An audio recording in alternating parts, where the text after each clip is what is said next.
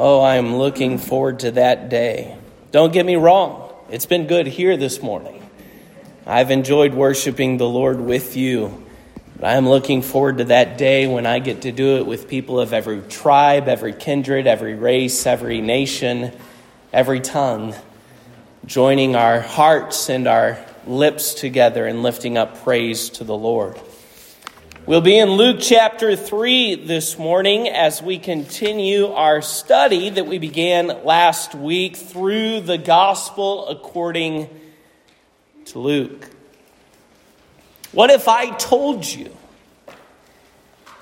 that our generation's most prominent person or people would not be a politician, entertainer, athlete, business owner, or even a scholar. So often, as we look at the culture around us, these are the people that are raised up on pedestals. These are the people that we hear about in our daily lives.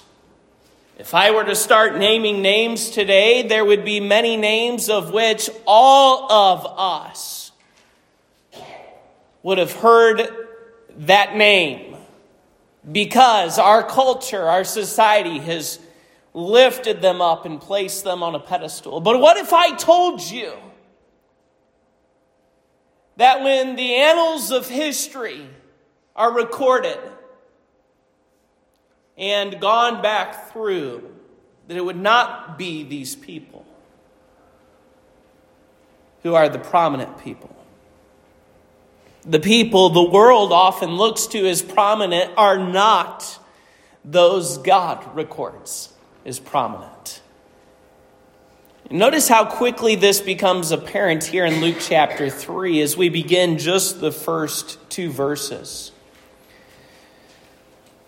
The Bible declares, beginning in Luke 3 1, now in the 15th year of the reign of Tiberius Caesar, Pontius Pilate being governor of Judea, and Herod being tetrarch of Galilee, and his brother Philip, tetrarch of Iturea, and of the region of Trachonitis, and Lysanias, the tetrarch of Abilene, Annas and Caiaphas being the high priests, the word of God came unto John, the son of Zacharias in the wilderness.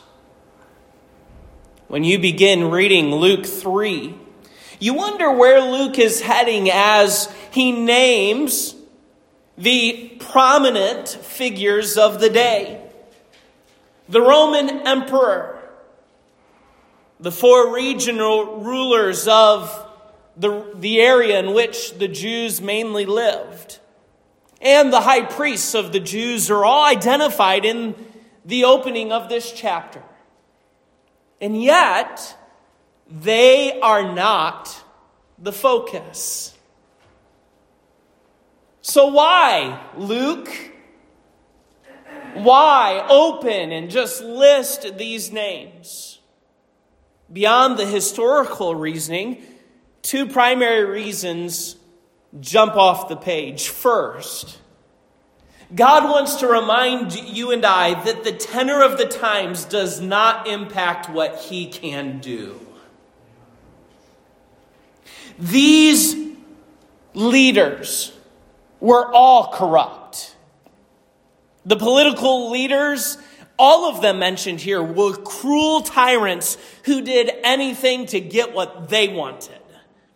Even the religious leaders, these were puppet high priests by this time, hand selected by the Roman Empire to be able to turn and twist according to their desires. They were simply power hungry hypocrites, more interested in appeasing the world leaders of the day than in pleasing and serving God. Yet none of them could stop or even threaten what God wanted to do. That's important for you and I because the tenor of the times in which we live remind us. This teaches us that the same is true now. We see similarities. We live in a society with corrupt leaders who do whatever they want to get what they want. We live in a time with religious leaders who are more interested in what they can get than what they can give. But our times do not stop or threaten what God is doing or wants to do. And so, friend, let me challenge you today. If you find yourself fearful of the times in which you live, stop focusing on the times and focus on the God who exists outside of and rules over time. Because no matter how bad it gets around us, nothing will stop what God is doing. Second, we are drawn to recognize that God often works through unexpected means. The authorities, the recognized leaders, may be the ones that you would naturally choose as the most prominent, influential people, and the ones that God would choose to use. However, God chose unexpected means to do his work.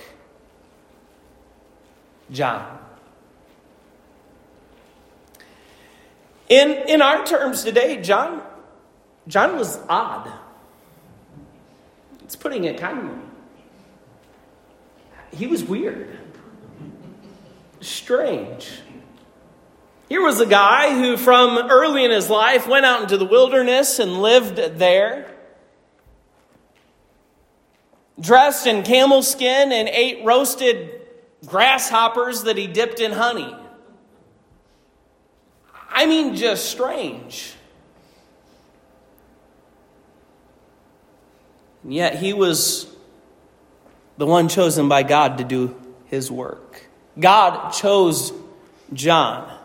And by God's choice and enabling, John became a difference maker. And in that is the challenge for you and I today. We can get so wrapped up in the times in which we live. We can be guilty of thinking, well, God's going to choose those type of people, the, the prominent people, the important people, the ones that are in the limelight. God's going to choose those kind of people to accomplish his work and make a difference. And what we learn as Luke opens this chapter is that God is not stopped by the leaders of the day. God is not stopped by the philosophy and the culture of the day, no matter how much it opposes and rejects him. And God does not typically choose the expected means of getting his work done. Right where we are today, we can be difference makers for the Lord Jesus Christ.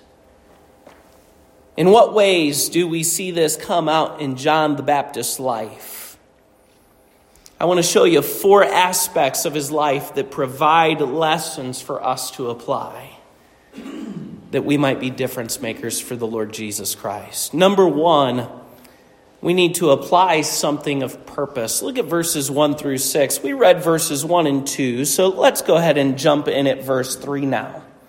Speaking of John, the Bible says, And he came into all the country about Jordan, preaching the baptism of repentance for the remission of sins, as it is written in the book of the words of Isaiah the prophet, saying, The voice of one crying in the wilderness, Prepare ye the way of the Lord make his paths straight.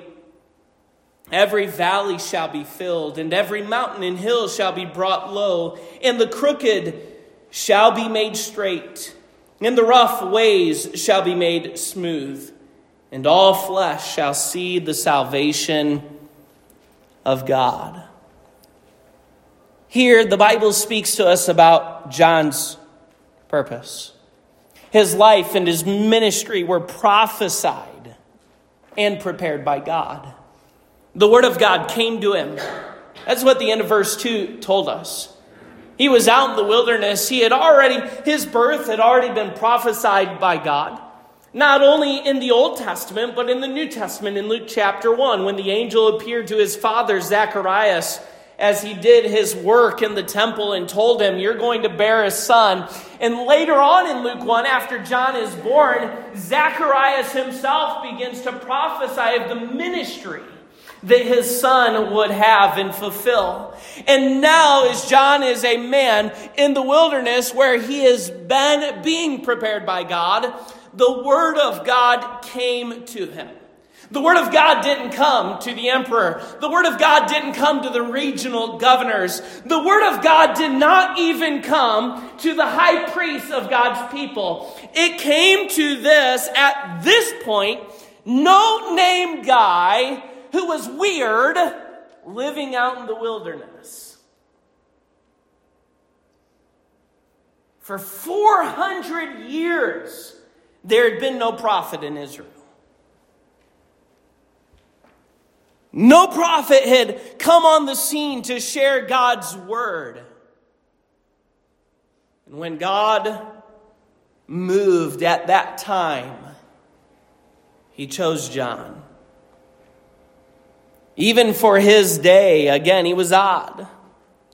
And he proved what Paul would later pen in 1 Corinthians chapter 1 verses 26 through 29, where Paul penned these words For ye see your calling, brethren, how that not many wise men after the flesh, not many noble, not many mighty are called.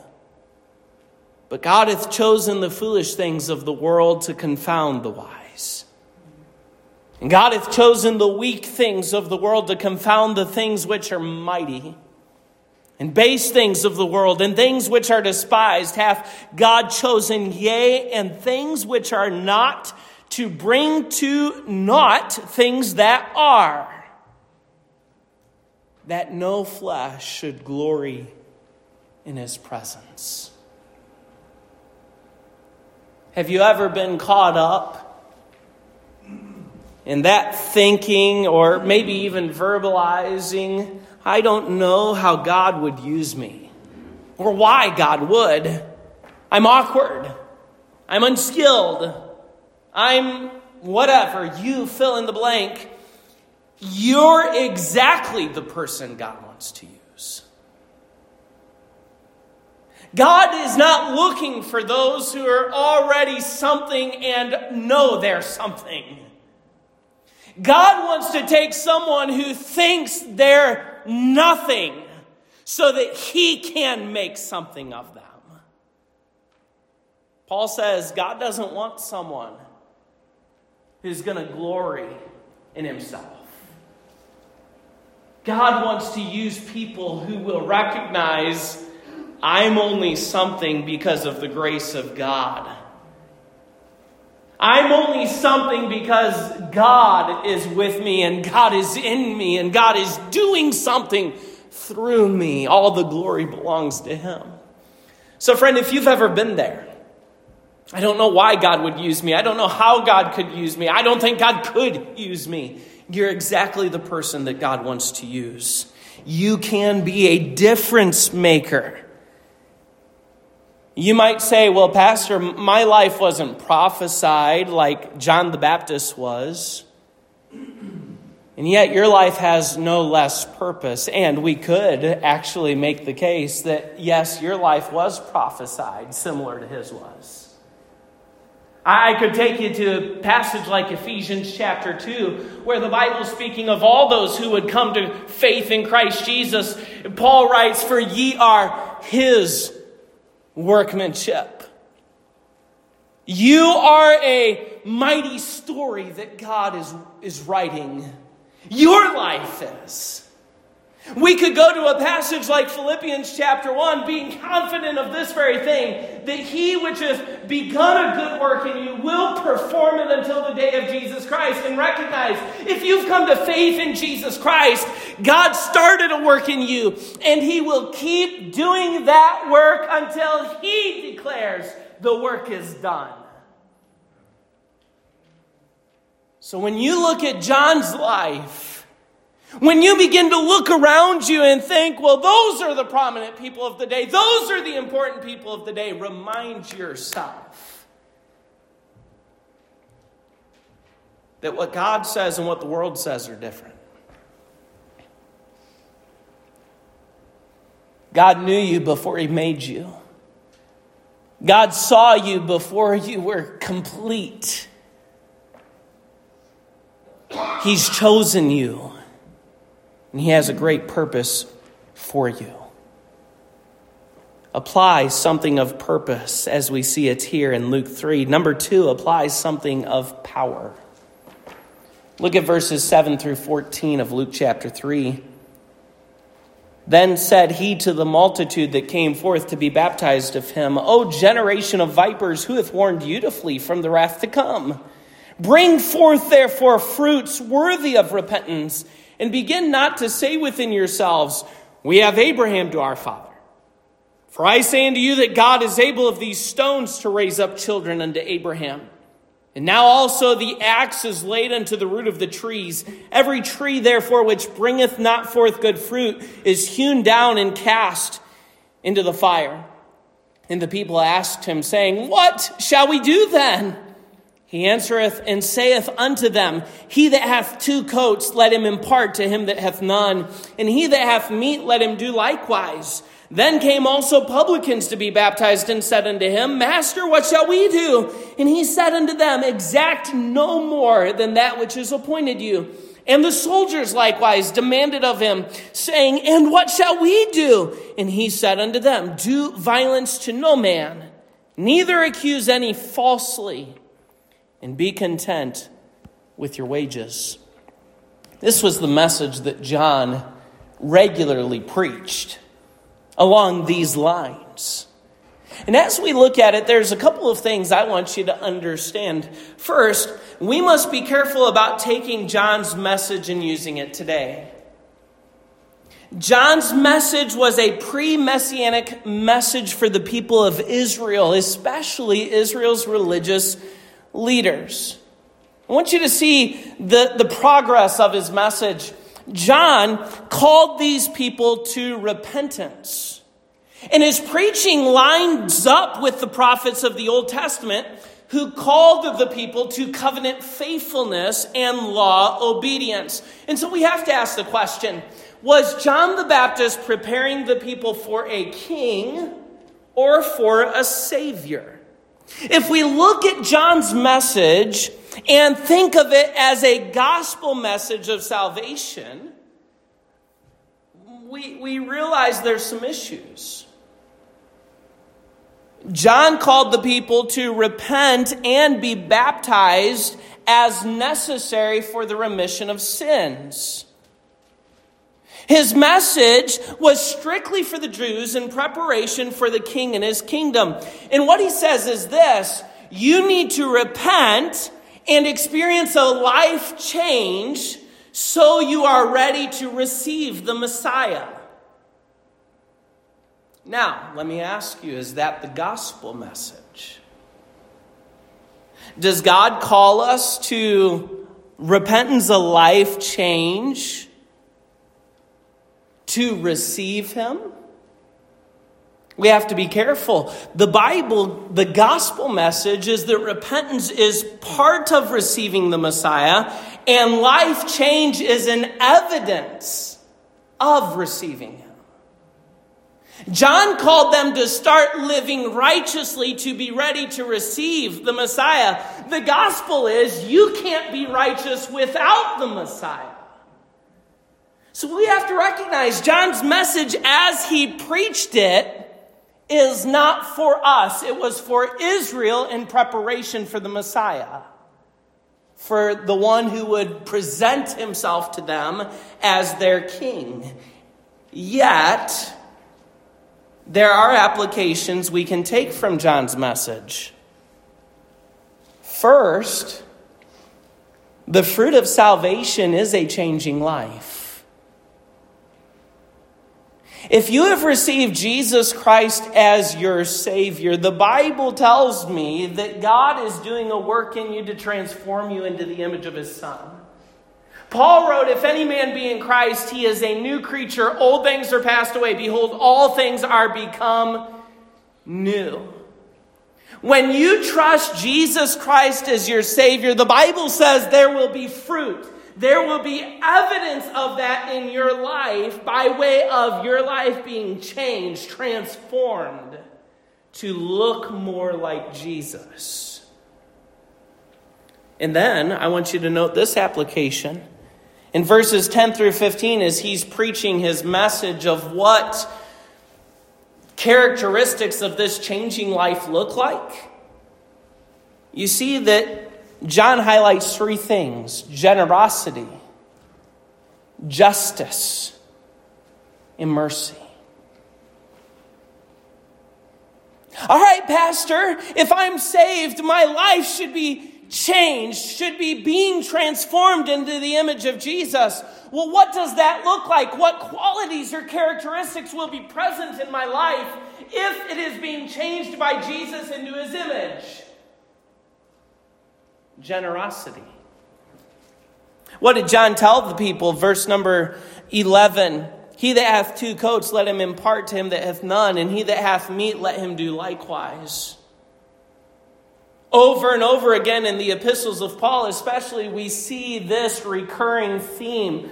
If you have and you have opportunity, give. Do for others. And what is that a fruit of, by the way?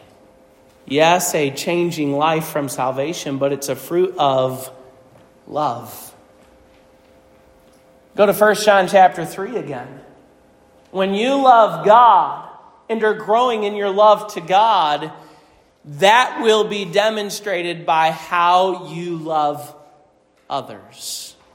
Generosity, justice. Justice.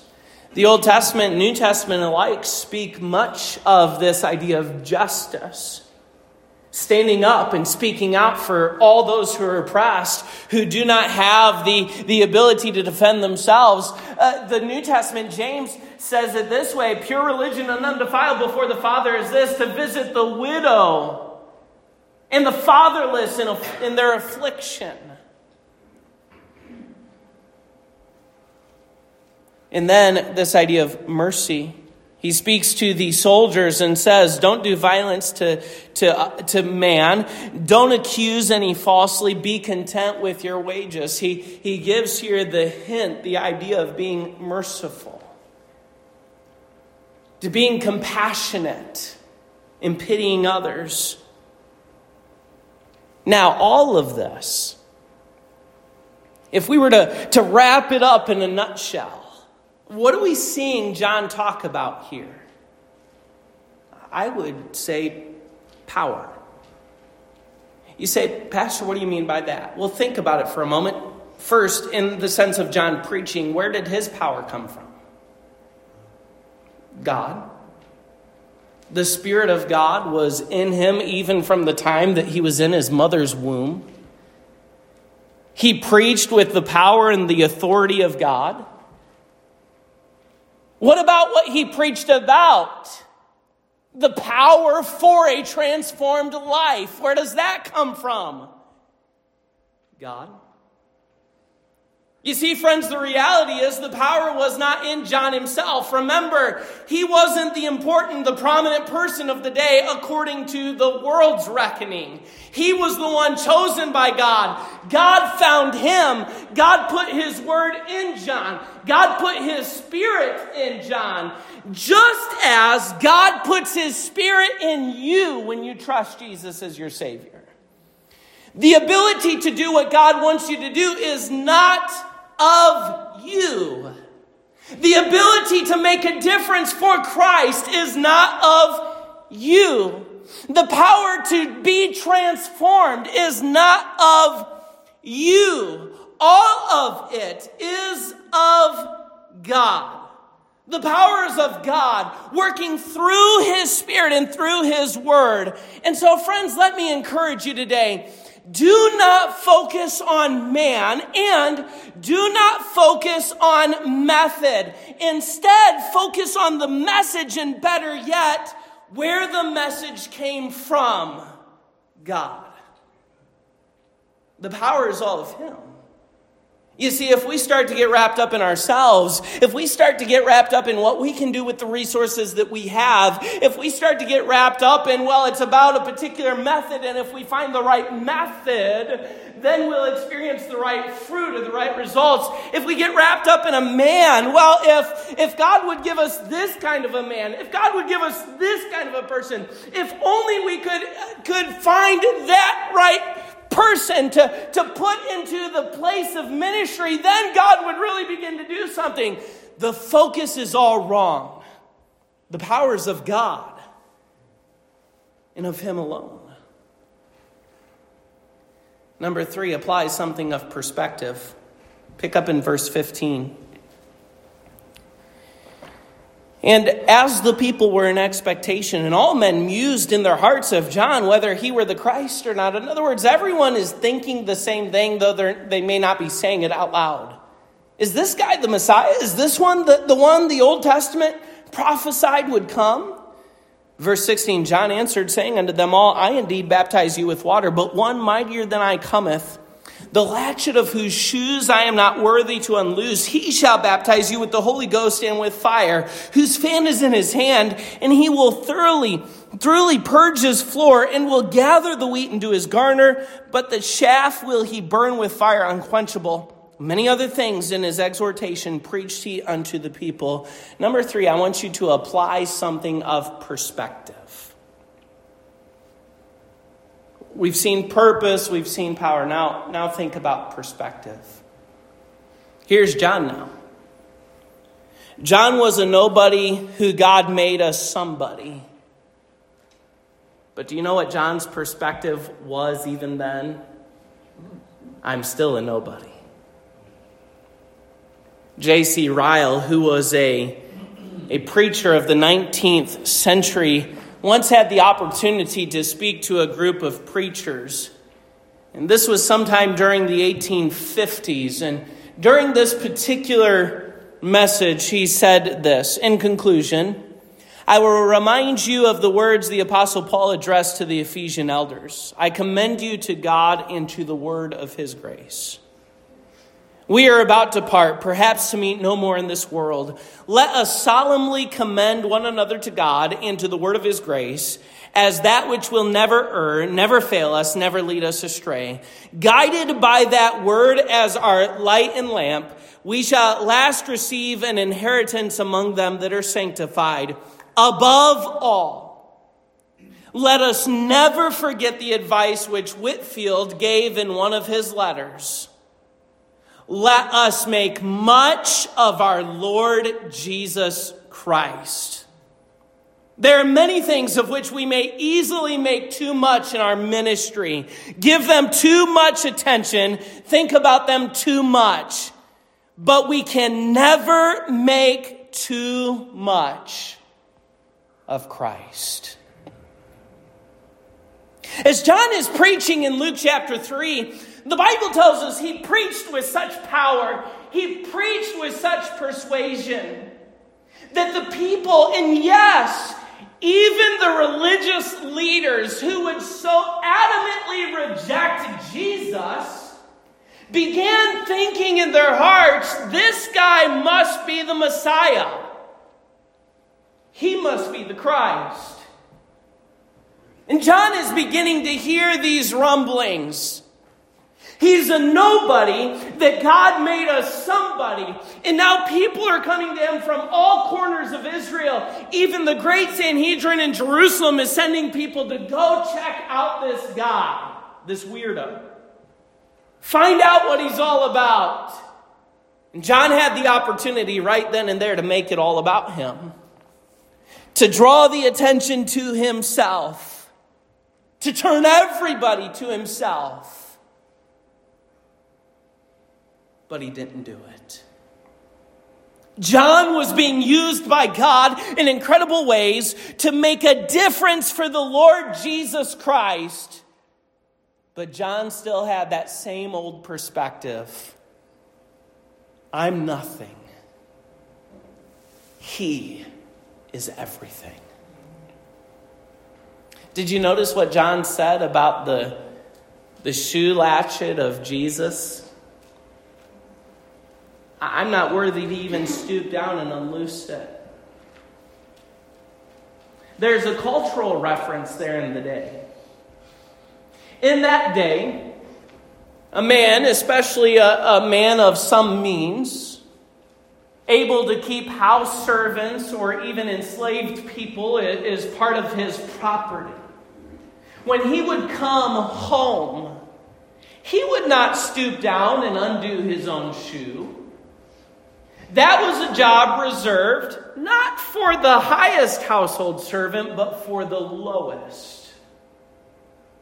It was the lowest, the most humble house servant or enslaved individual who would come and untie or unlatch the shoe or the sandal of his master. Notice what John says I am not even worthy to do the job of the lowest, humblest servant in the house compared to Jesus. I wonder if that's how we think of ourselves. We're nothing, He's everything. Everyone was praising John and building him up. And he turned all the attention to Jesus. What kind of perspective do you have as you go through life? Even here in the church, in your daily living. We too can be guilty of making so much about everything else and everybody else. Yes, including ourselves. Let's not be guilty of that. Let's instead focus our attention on making much of Jesus. Because, friends, if we're going to make a difference for Christ, that needs to be our, our attitude. That needs to be our perspective. Let's make much of Jesus and exalt him. And then I want you to see finally, let's apply something of pain. It seems a strange place to end, doesn't it? But what a good reminder in verses 19 and 20. But Herod the Tetrarch, being reproved by him, that is John the Baptist, for Herodias, his brother Philip's wife, and for all the evils which Herod had done, added yet this above all, that he shut up John in prison. Pastor, what, what can I learn from that? What can I take from that ending to apply to my life to be a difference maker. Do you see in this that John the Baptist was deterred by nothing? Nothing deterred him from doing God's work. Nothing deterred him from preaching God's word, even if it meant angering the cruel, corrupt king. John the Baptist didn't go into Herod's court and Herod had the reputation of being a really merciful and charitable king. No, not at all. Herod had the reputation of being corrupt, of doing all kinds of nasty things to get what he wanted.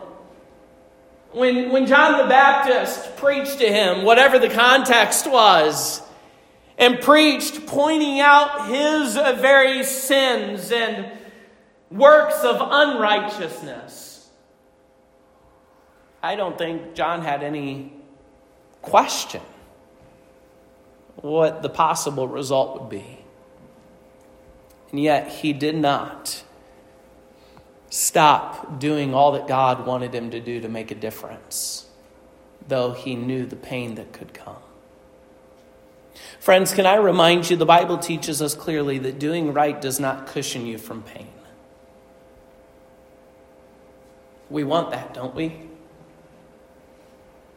if we could walk through life with a proverbial massive bubble around us, if we could live life as it were laying in some big cushy pillow, that's really what we would like, isn't it? That's what we want.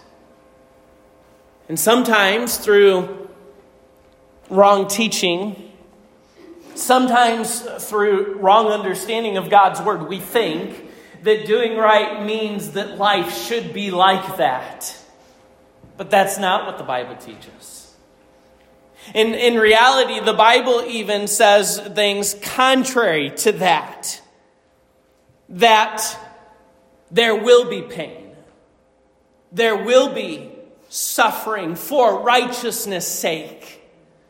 All who will live godly in Christ Jesus shall suffer persecution.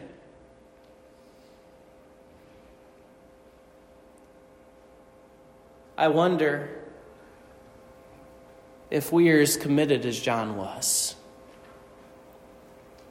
That pain, the possibility of suffering, would not deter us from doing what God would have us to do. It shouldn't. By God's grace and His help, may we pray that it won't. The people the world often looks to as prominent are not those God records. If you're still determining whether or not this is true, I would ask you to consider a biblical illustration that foreshadowed a biblical principle that supports that statement. First, I want you to notice what Jesus said about Mary when she anointed his body and his feet and then dried his feet with her hair.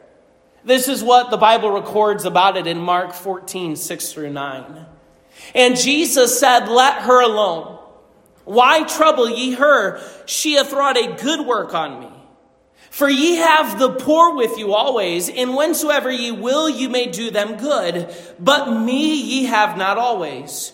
She hath done what she could. She has come aforehand to anoint my body to the burying. Verily I say unto you, wheresoever this gospel shall be preached throughout the whole world, this also that she hath done shall be spoken of for a memorial for her. Jesus spoke about Mary, her act, her work for him.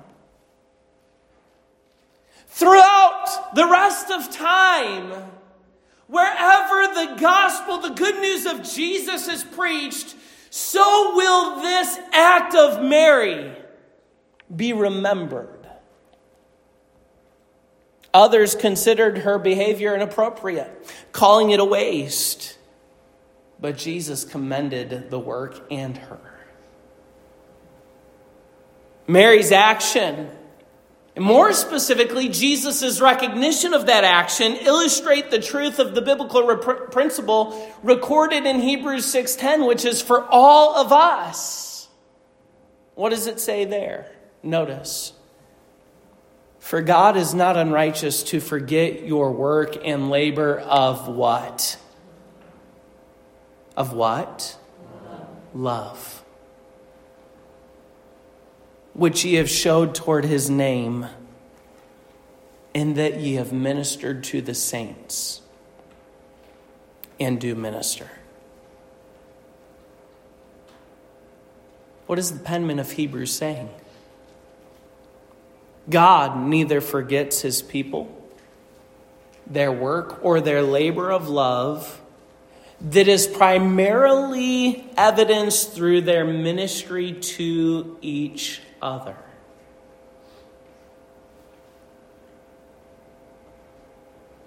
You see, here's what you and I need to take with us today. If we want to be difference makers for the Lord Jesus Christ. Being a difference maker for the Lord Jesus Christ ties right back to love God and love others. As you're doing it in 2023, The world around you may not make a big deal about your work, your acts. You might not show up in the national evening news. Your name may not be recorded in the history books taught in school from now until whenever. Something far greater will be true. You'll make a difference for the Lord Jesus Christ. And God will keep record of it in the eternal log in heaven. Do you want to be a difference maker for the Lord Jesus Christ? Learn some lessons from the life of John the Baptist. Apply something of purpose, of power, of that perspective, and yes, even of pain. Determine to be a difference maker for the Lord Jesus Christ. Would you bow your heads and close your eyes with me?